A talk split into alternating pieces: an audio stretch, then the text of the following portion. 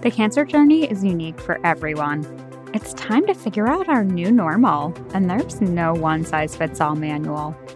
Welcome to Unspoken Cancer Truths with Jen Cochran, because surviving is just the beginning. Welcome to episode 43 of Unspoken Cancer Truths. I'm your host, Jen Cochran. Over the next five episodes, I'll be talking with survivors about their stories and about fitness and introduce you to some great options to get moving again that you may not have even considered. I help people get moving for my job, and I know firsthand the disconnect that happens following treatment. Your heart wants you to be where you were before. Your head has some reservations about getting started again or getting started at all. And when you do, your body's like, hey, been through some stuff over here. Sometimes when movement doesn't look like it did before or how we think it should look, we can get frustrated. Or maybe you didn't have a movement practice and it's all just a bit scary to get started. So, my goal for this month is to flip the idea of exercise as something daunting and turn it into something that's fun that keeps you coming back again and again. That is why I am so excited to introduce my guest this week, Helen White. She's a USA Pickleball District Ambassador for Northeast Virginia and Washington, D.C. She's founder of the nonprofit Breakthrough Community Sports and the owner of Pickleball for Life. She's a senior athlete and also a breast cancer survivor. And I think you're going to really be inspired by this lady today and be ready to head right out to try some pickleball. Welcome, Helen. I'm so excited to have you here today. I'm really excited too because later I'm meeting you to play some pickleball. So that's going to be super fun. Absolutely.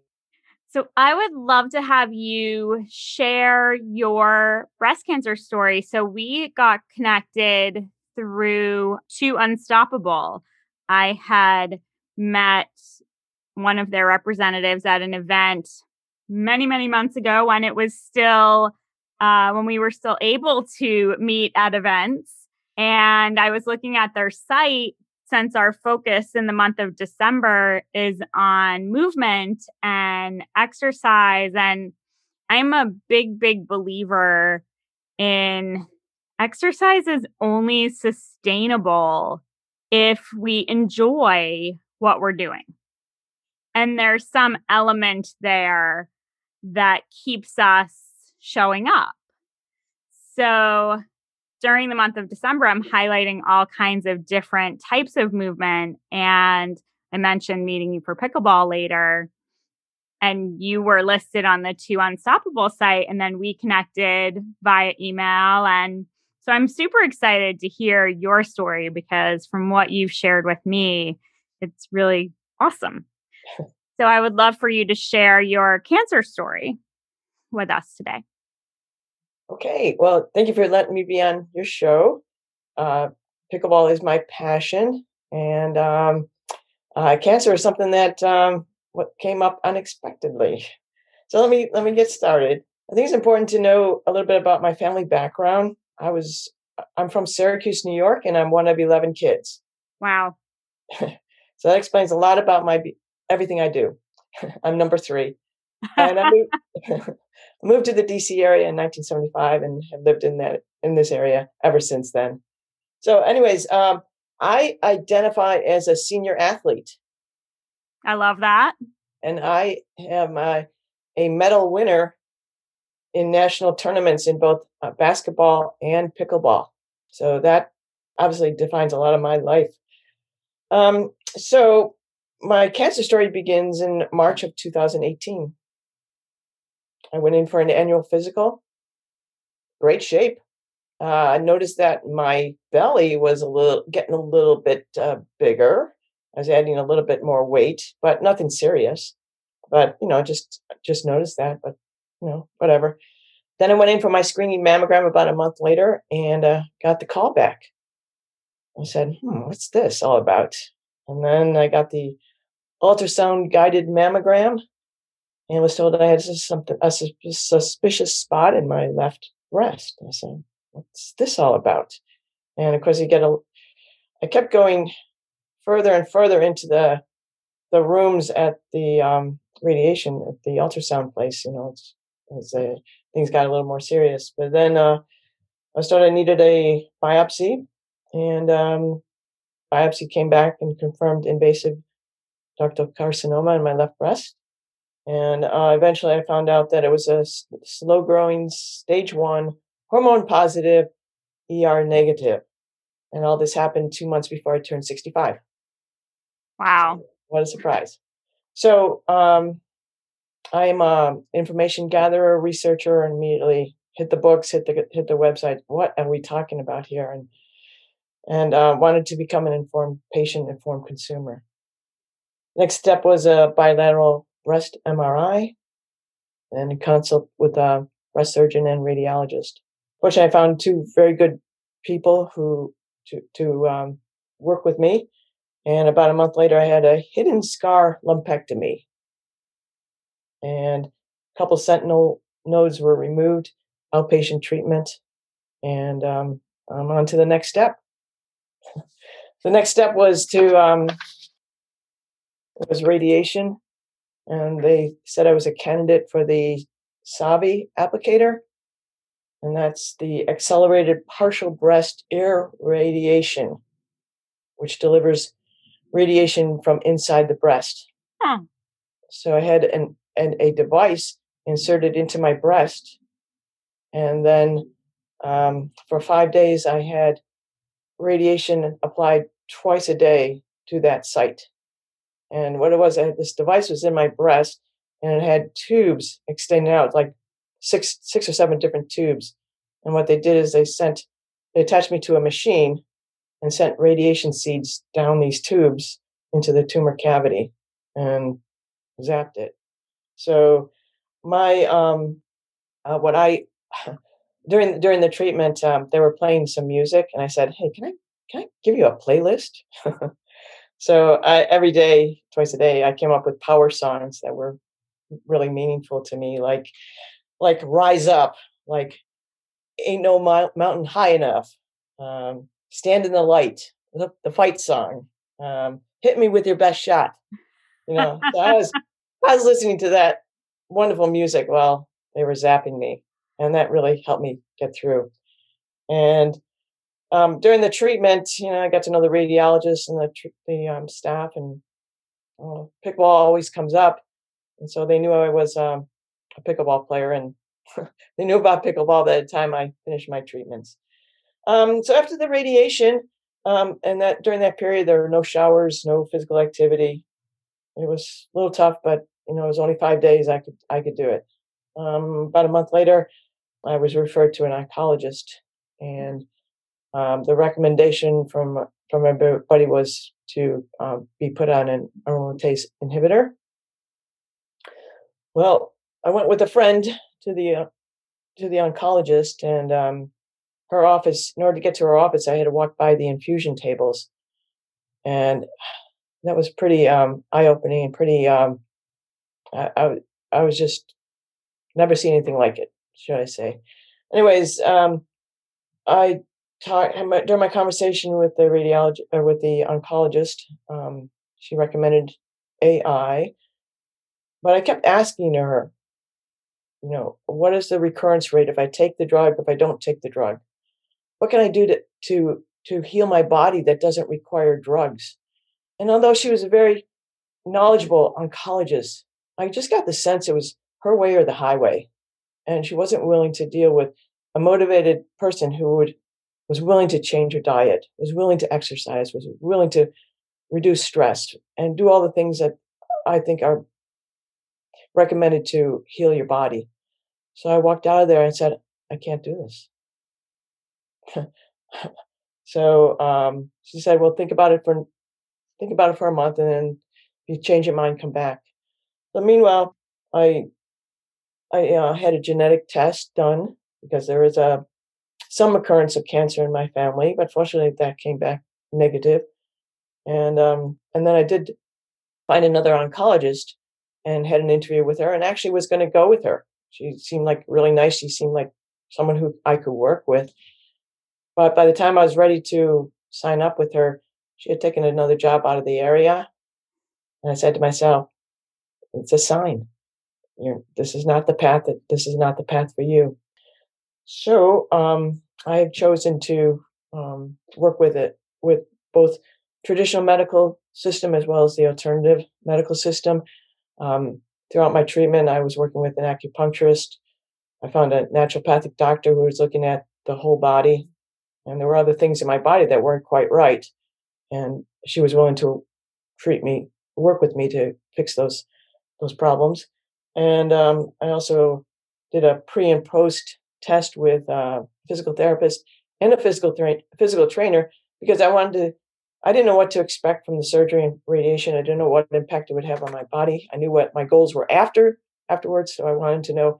Okay, here's where I am now before these procedures, and where am I after after the procedures, and then how far. What do I have to do to get back to where I was before? So one of my themes in my life after this is, um, well, I like to say is come back better. Yes.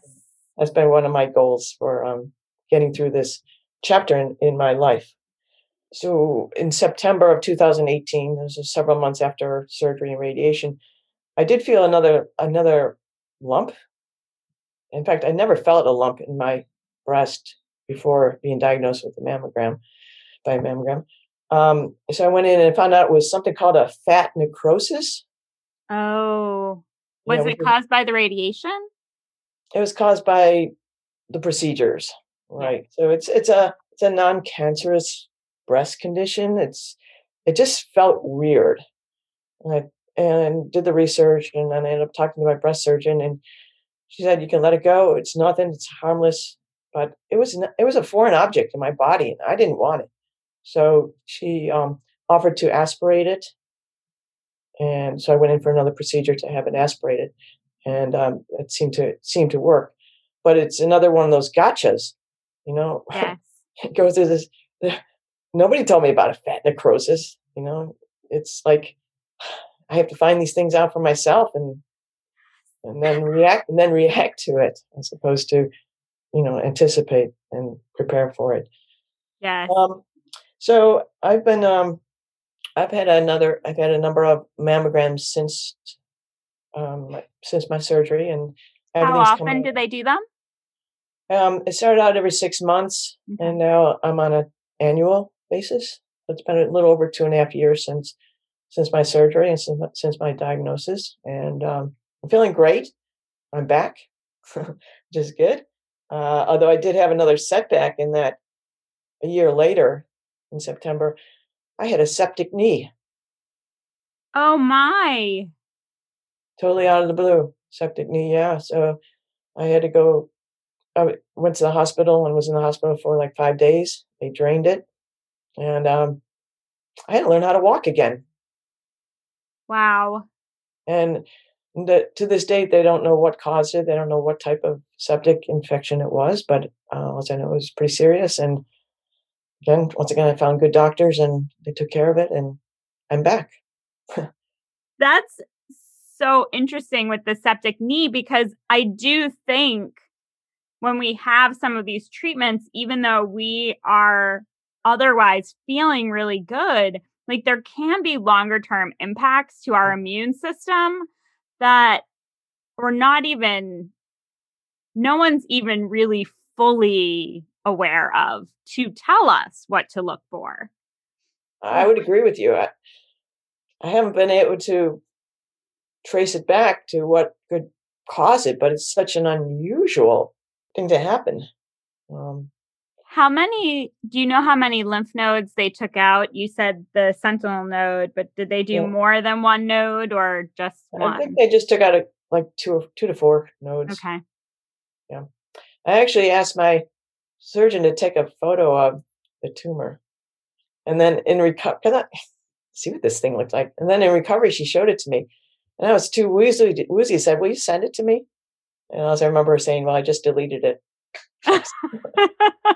Because I'm actually a big believer in in taking photographs of things that happen to your body because it's just further evidence that you can share with your physicians about what is happening to your body. Yeah, absolutely. It's so funny that you say that because when I had my port taken out, I was like, can I have that? and she was like, you want your port? And I was like, well, I don't really know what it looks like. Like, I know I have this cord uh-huh.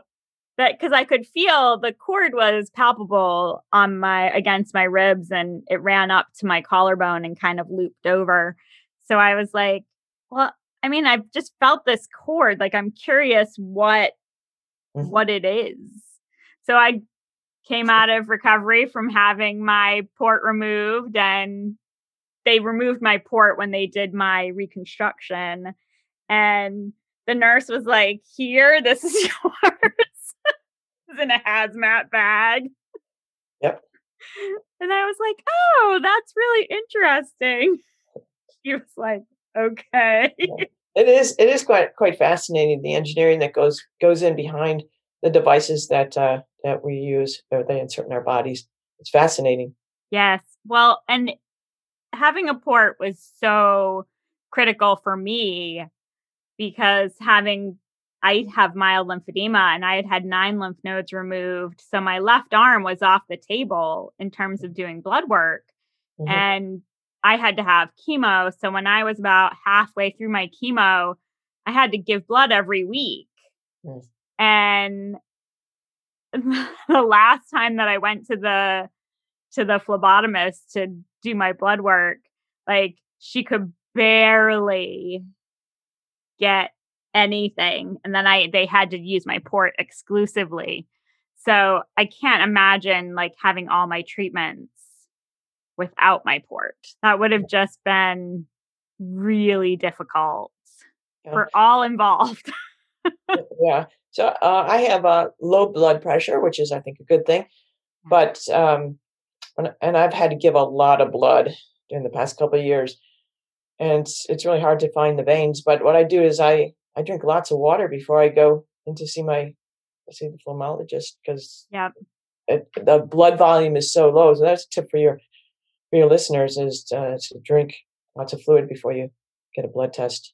Yes, absolutely. And when you're in something like when you're undergoing something like chemo and radiation, it can really dehydrate you. And I think that's another thing that is not as talked about. Absolutely um, not. The and the electrolyte depletion. I was also an athlete um, at the time of my diagnosis, and I was in fantastic shape, and everything was found through the regular. I had a little birdie and the I had a little voice in the back of my head saying, go get a mammogram. And I was 43. Didn't feel any lumps, none of that. And to the point where my doctor was like, they're wrong. It's going to come back fine. And I was like, yeah, I was in the ultrasound. No. Wow. but when I was going through chemo, mm-hmm. I was like consuming electrolytes like nobody's business. And that was what actually kept me feeling good because my body was just so depleted of mm-hmm. all those things when you're undergoing those treatments. That's a good idea. I hadn't thought about the electrolytes, but that's a that's good. Good good recommendation. It's really interesting. So we are going to take a quick break. And when we get back, we are going to talk more about.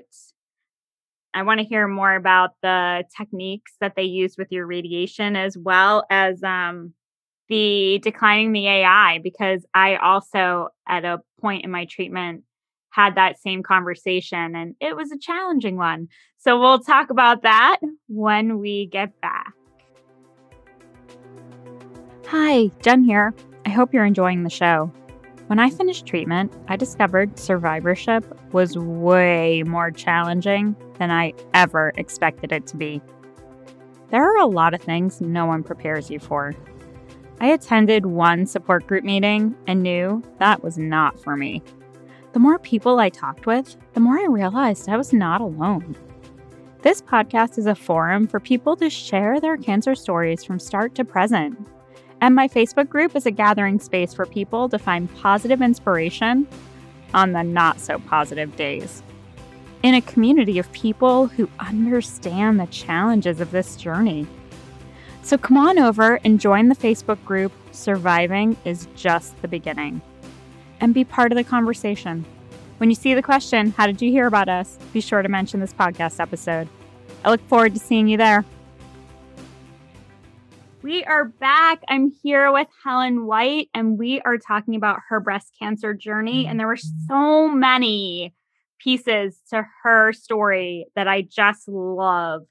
Um, the playlist. I, I definitely heard some of my songs on there.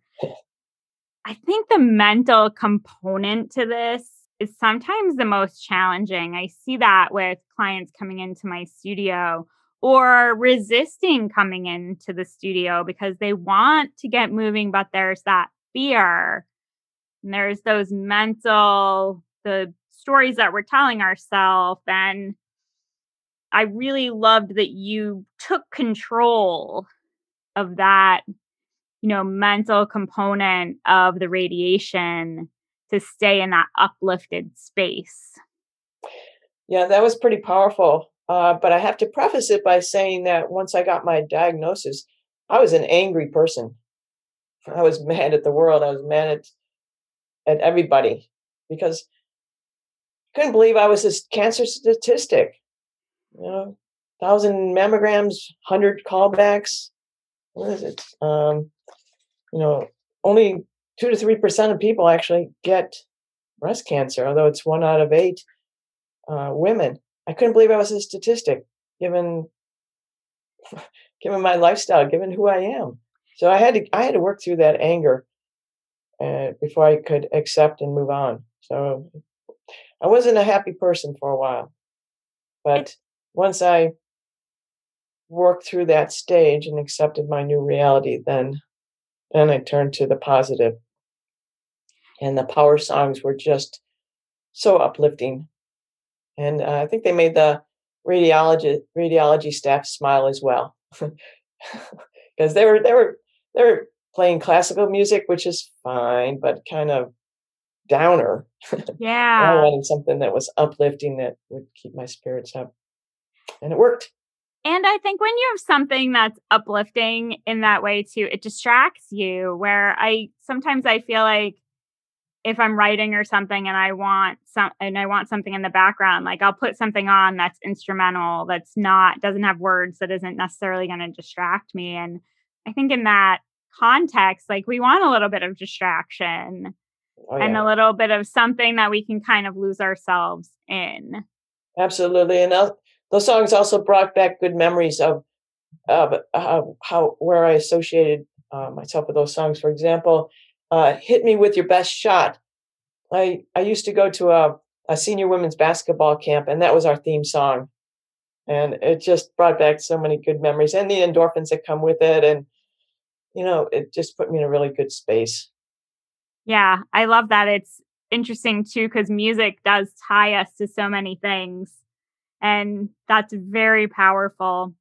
And I think it's really important to say as well that I think the anger is normal and processing. The most important thing you said about that though was that you processed it. Like you you looked at it, you worked through it and you came out on the other side to find those positive components and the reality one of the other things that i think we don't talk about one of the truths of this these cancer stories is that nine times out of 10, we're never going to know the why. And that can be very frustrating, especially when we're fit and healthy and have, you know, reasonable diets and a good sense of physical fitness. I was a runner and I had someone at an event say to me one day, well, it's very, it's very important that we talk about prevention like people should eat well and exercise. And I looked at him and I said, yes. And I was at the best weight of my life. I'm gluten and dairy free. I eat very little sugar. And I ran on average 30 miles a week. And I kind of looked at him and I said, And I was diagnosed at 43 with breast cancer. So please stop telling people they can prevent this because maybe they can't. And it's not my fault. And he was shocked, like just the shock on his face. And I said, and it was interesting because in 2016, there was a study that showed that people who live in high traffic areas where there's a lot of car exhaust are at higher risk for breast cancer and prostate cancer. They've mm. tied that to, and I said, and I'm a road runner. So how much exhaust do you think I was exposing myself to like out on the road? Like, yes, I was doing a good thing, but then you mix that with my genetics and everything else about me as a as a body and maybe that just was the right I don't know. I'll never know. Yeah.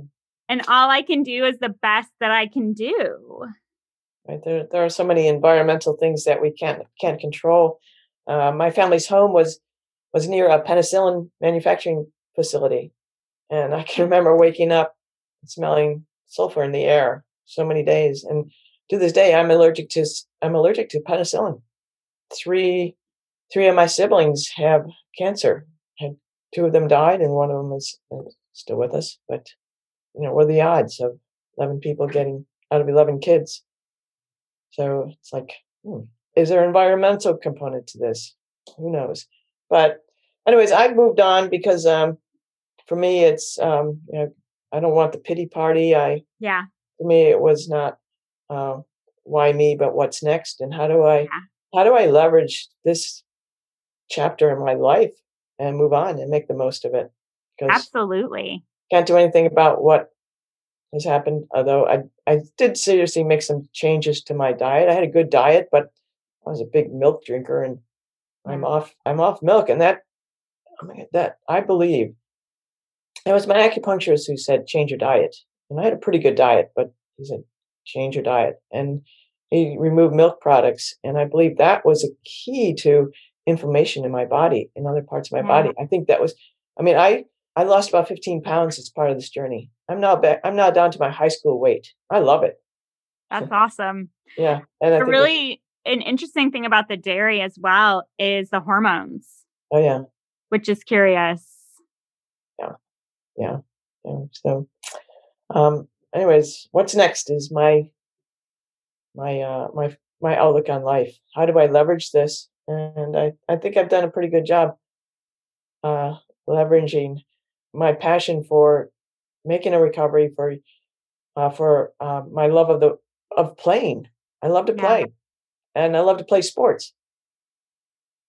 Yeah, and um, I think that brings us to uh, this this game of pickleball. Oh which, uh, yes, I'm guessing many of your, of your listeners don't know what pickleball is. Yes, let's talk about that. Okay, so uh, pickleball is like a, a mini tennis game played with a, a paddle, a solid paddle, and a wiffle ball. The court is about the size of is the same size as a badminton size court. Okay. But the net is lower, like a tennis court net, but just a little bit lower than a tennis court net. And um, scoring is different from um, from tennis. It's a very family friendly game invented in 1965 by some dads who uh, had some teenagers who were pretty bored during the summer. One of them had a badminton sized court and gave them table tennis paddles and a little ball and said, "Go play, go go make up a game." And next thing we know, somebody, one of the dads, is making this plywood paddle, a little bit bigger than a than a um, a t- table tennis paddle. Somebody had a wiffle ball, and they're batting this ball back and forth. And then they said, "Wow, this is fun. Let's come up with some rules." came up rules, and then I said, "Wow, we need a we need a name to name this game."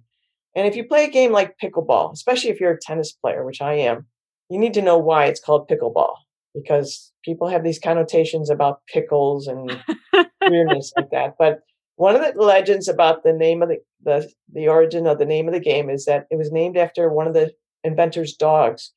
The dog was named Pickles. Pickles like to change. Pickles like to chase the ball. It became Pickles Ball and then Pickleball. So I'm sticking with the dog story because everybody loves the dog story. It's a very endearing, family friendly type game. It just kind of tells you a little bit more about the game. Although the game has gone viral, started out with that family fun, but then uh, um, older adults gravitated to it because it's um, less impact than tennis. It's more fun. It's more social. Um, so it became huge among baby boomers. Arizona, California, Washington State, uh, very very popular. Florida, and then then people took it north to say, hey, start pickleball games there. But um, uh, now um, there are millions of people playing pickleball. It's a type of game that I play it almost every day of the week. Mm-hmm. And while I'm getting a great workout, I'm not abusing my body like I did when you know, I couldn't do that but when I was playing tennis. I could play a couple times a week. I had to find something else to do on the other days. I couldn't do that when I was playing basketball regularly. It, it was just too abusive on my body. But this game I can play almost every day and get a great workout, meet friends, and we and it's a we play it outdoors now, and uh, it's very COVID friendly because we are socially distant in the game, and um, you know, it's just um, it's been a lifesaver for me during not only since I started playing the game, but also during this COVID period where I have a fun way to exercise and stay somewhat connected to to friends. Yeah, um, I love that. I think it was really interesting what you said earlier too about getting a PT consult before your surgery and then following up on that because staying moving was so critically important to you for all those for all those reasons that you just said about staying connected and and moving your body and I think that that was so brilliant. Had anyone recommended that to you, or was that just something that you took the initiative to do? Um, I took the initiative to do that because I knew what was coming. yeah. I knew that there would be a big impact on my ability to to move after surgery. So I wanted to be ahead of the game and line up my people to help me get better to recover. And it was very powerful. Very, it, it worked. Yeah, I think that is so, so critical, so critical to the process. And that is something that I definitely would like to see more people being encouraged to do, even just to have those consults mm-hmm. um, so that they know that they have their full mobility or that they can work to their work toward that full mobility without being afraid. I think sometimes that fear starts to to drive the bus. yeah. Yeah. So that's that was really I wanted to just point that out because I thought that was so so brilliant on your part. Yeah, I think we we have to be proactive when these things come up, and we have to be our own advocates because it's there's no playbook for it. No, no. I like to say that um there's just no manual for for survivorship. So However, networking with those who have come before you yes. is very powerful. Yes and I, and I did reach out and uh, well, once you're once you're a person with a cancer diagnosis it's amazing the number of other people you meet who are in the same um the same group. Yeah. It's kind of sad in many ways that there's so many of us. But there are. Fortunately, we, I think that those of us that there are, we're seeing more and more people. Like I was stage two, you were stage one. Like we're seeing more and more people in those very early stages, which I always tell people that's where I want everyone to be. I mm. want everyone to be in those early stages because we don't know what flips the switch in one person versus another. Okay. And those regular checkups and screenings and all those things are just so important to keep us in this place where we can keep doing the things that we love to do. And I know you have um you are an ambassador for pickleball and I believe you've taught some classes for Life with Cancer. Is that and Life with Cancer is an organization here in the Northern Virginia area connected with um, the Inova hospital system. It's a very nice program that we have available to us here. But I would love to know did the classes you've taught for them, do they how do they differ? Uh, or do they differ from the class that you might offer just to the general public? So I took advantage of the classes at Life with Cancer, and as I get to know the staff, you know, they get to know me and learned about pickleball and they thought, oh, this is interesting. And then they asked me if I would teach, begin teaching classes. And how can I say no? I'm, a, I'm an instructor and I just love to teach. And I, I know, I know how meaningful, how powerful this game was in terms of my recovery. And I just want to give back and get other people moving. And like you said, if you like some, if you like doing something, you're going to do it. Yeah. And so most people love this game of pickleball, and I thought, let's go for it. Um, so Life with Cancer has a beautiful family center off of Gallows Road in uh, in Fairfax County. Okay. And they have a they have a, a beautiful exercise room, windows on windows looking into looking out into a beautiful garden on one side, mirrors on another wall, fitness equipment on another wall, low ceiling. But um, what I was able to do is figure out, okay, we can play a modified. We can, I can do, I can do teach basic skills using this modified space. The room wasn't quite big enough. The ceiling wasn't quite high enough.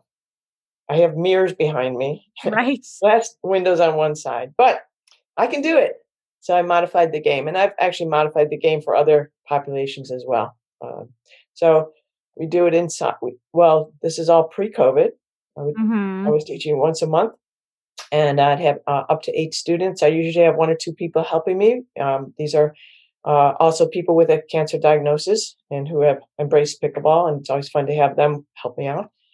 And I just adapted the skills, and these are the basic ball handling skills, and and I devised some little mini games that we could play, so that you know they could understand that it, how how much fun it is not only to learn the skills but also to play little mini games with the with this this paddle and ball. And nice. so I'm I'm hope, hopefully we'll get back to it um, after classes resume and indoor activities resume because um, it brought smiles to people's lives. It got them moving in a fun way that um, you know that maybe they hadn't been moving before. And I believe um, when I teach people, I call them athletes, and they love that.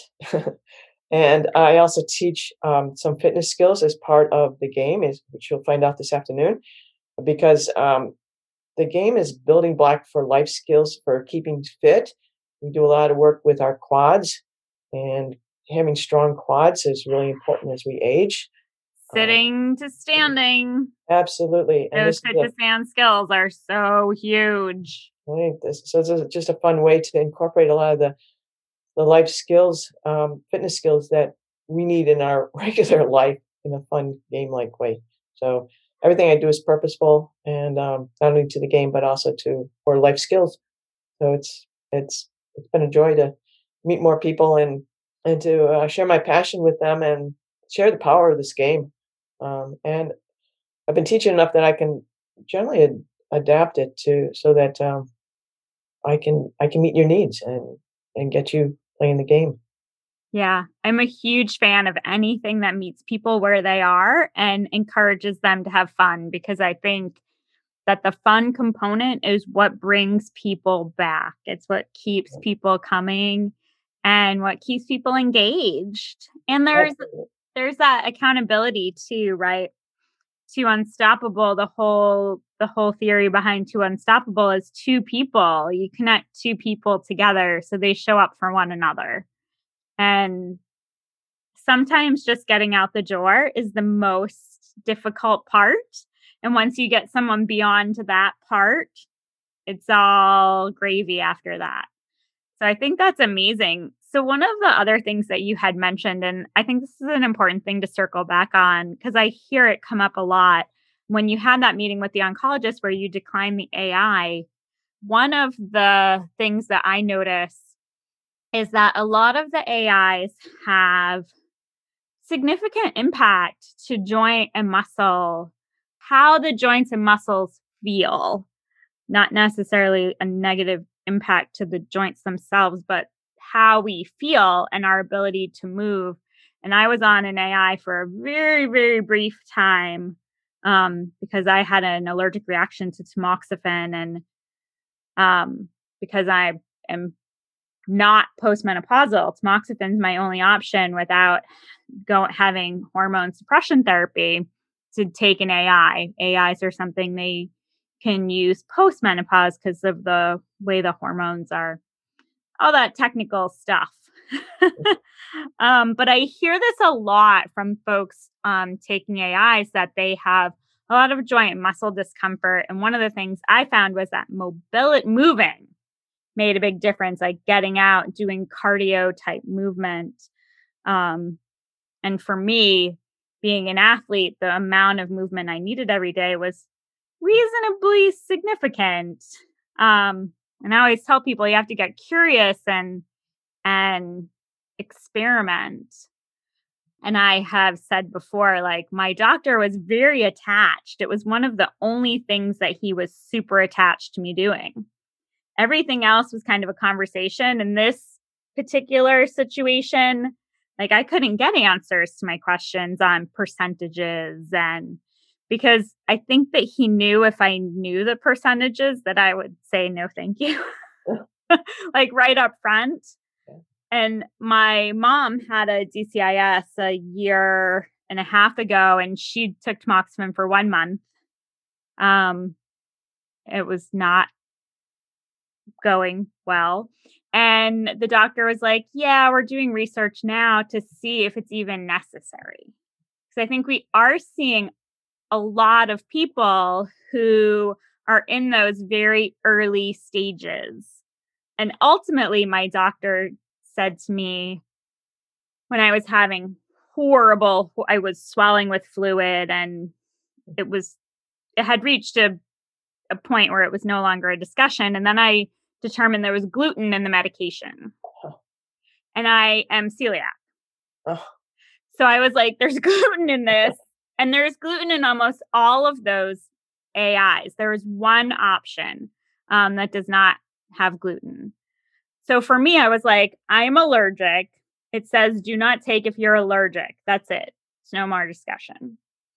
But the more research I've done, the more I found that a large percentage of people don't do the five year course. They bail at some point in the first year to year and a half. A large percentage of people say, eh, I'm good. I want to go back to being you know, to controlling my body again.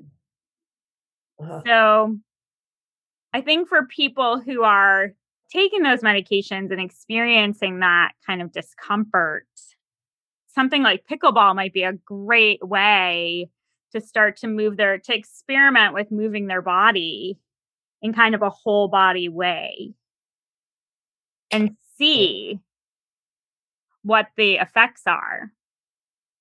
Um, I, I, I would agree. I, I think this game is terrific for most people because it can be adapted and um, that's yeah. I'm known in the area as uh, an evangelist for pickleball because of my efforts to promote the game, teach, start new programs. They also call me the pickleball queen. awesome. I love that. anyway, it's uh movement is key.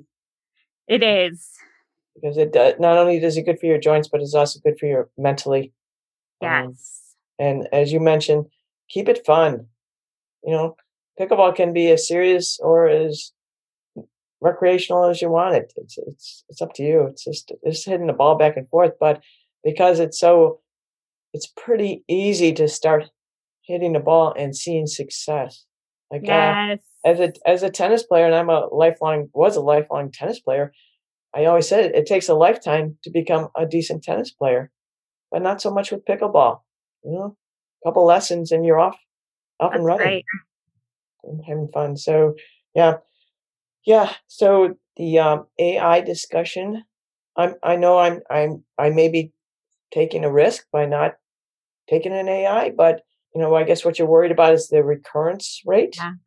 And I was pretty satisfied with the recurrence rates, eh, projected recurrence rates. And I always, I'm always skeptical, sort of skeptical about studies because who's in that, who, who are the people in those studies? How many of those people are, are motivated like me to change your lifestyle, to try and make a difference? How many of them are more just, oh, give me the pill and, uh, and that's all I need to do? yeah. make any major changes. The the curious thing for me as well, there's literature that comes with the tamoxifen every month. It's like I don't know, eight or ten pages that the pharmacy puts in, and there are two studies that they include in that literature currently. There was only one at the time, and it was normalized, kind of normalized statistics across many studies that had been done on the drug. And it said of a thousand people who got the drug, 10 had a recurrence. Of a thousand people who got the placebo, 17 had a recurrence. Wow. Wow. So a total of 27 people out of 2,000 had a recurrence. Wow. The difference between 10 and 17 is 43%.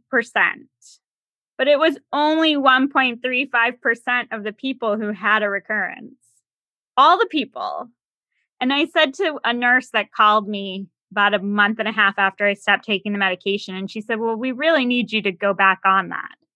And I said, Well, riddle me this this study says 1.35% of all the people actually had a recurrence, not 43%. 1.35% of all the people. And she said, Well, we don't want you to be the 1.35%. And I said, At 1.35%, I'm having a recurrence anyway. I would prefer not to be an alien in my body between now and then. So thank you. I appreciate your concern. I understand what you're telling me. I am making a conscious choice. And I was like, 1.35%. Like, I can throw spaghetti at the wall and have a better, like, more than 1.35% is going to stick. So, and I also said to your point about statistics, because I always say that's a, a example of lying through statistics. Like it's 43% effective. Yes, for 1.35% of the people. Like there's a, it's such a disconnect there. But also, I said, can you tell me that all the people and that, that these 1.35% of the people, do they all look like me? are they my age? Do they have my level of physical fitness? Do they have the type of diet that I have? Do, like, did they do the treatments that I did? Like, do they look like me? Well, we don't know. And I'm like, unless 100% of these people look exactly like me, this is not compelling. Correct. Now, for those who uh, are taking AIs, there's a reason why you're taking them, and yes. I don't every everybody is different. Absolutely. And, and, everybody has to live with their own decisions and be comfortable yes. with that. And I'm I'm comfortable with my decision and what's the worst thing that could happen? Well, you know, cancer comes back and then we deal with it. But meanwhile, I'm living my life. Yeah. And a- absolutely. We all have to do the things that make us feel comfortable. Mm-hmm. And then navigate and navigate. It's a it's a lot of we do a lot of navigation after the fact. That's a good word. And we don't always oftentimes like the there's not enough research into movement and how movement can benefit people who are on AIs. Mm. Which uh, is for me like a passion area of mine that mm. and, lymphedema yeah so yes it's um passion area of me also but also um pre- preventive health is also really important so i yes you know i in 1970 71 nixon president nixon declared a war on cancer yeah i just want to know how much of that money how much of that billions of dollars has gone into the preventive side of cancer and yeah. I, I, I can only imagine a tiny, tiny part has gone into that part. And that just really bothers me that there's so much more emphasis on what to do after you get the illness, after you get cancer versus, you know, maybe some steps you can do to maintain a healthier lifestyle. Yeah, absolutely. And movement is definitely right up there at the top I was reading a study the other day about um, for people who have sedentary jobs who sit in at a desk for we'll call it eight hours a day, might be more.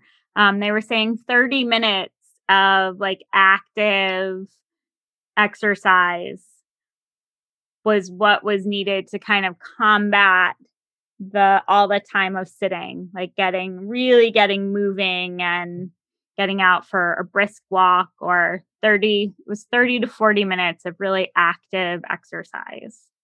So I bet I bet pickleball would qualify. I'm oh. going to find out. yeah, it, it, would definitely qualify. And you know, interesting enough, uh, I I teach a lot of people uh, how to play pickleball. I have probably about 50 or 60 students a week. A lot of them, uh, um, a greater majority of them are are female for some reason, but I think it's because why? I'm certainly of the generation, the pre Title IX generation, and so back in the day, it wasn't um, socially correct for women to sweat, to play, or whatnot.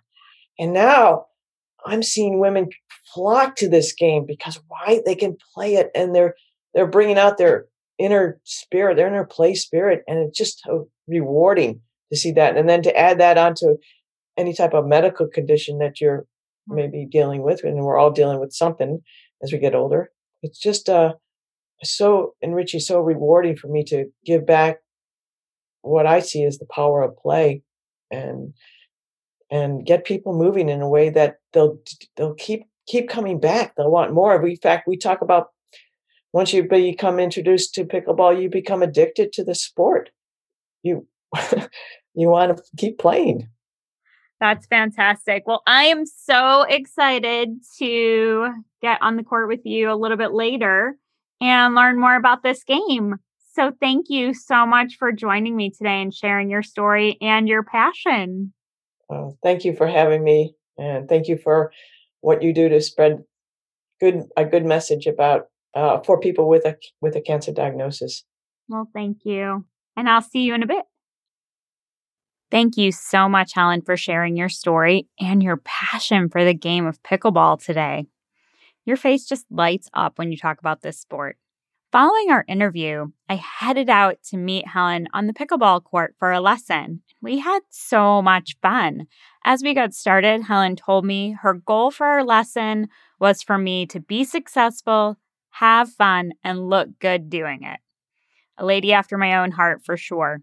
If we're successful and having fun, we are much more likely to come back. In our one hour lesson, she reviewed the equipment we were going to use a paddle and a wiffle type ball, talked about the court and how it differs from tennis, a sport we've both played. And she then taught me the fundamentals in bite sized skills, perfect for ensuring success, looking good, and having fun. We were even able to get in some gameplay before our hour was up and the next players were arriving for their court time.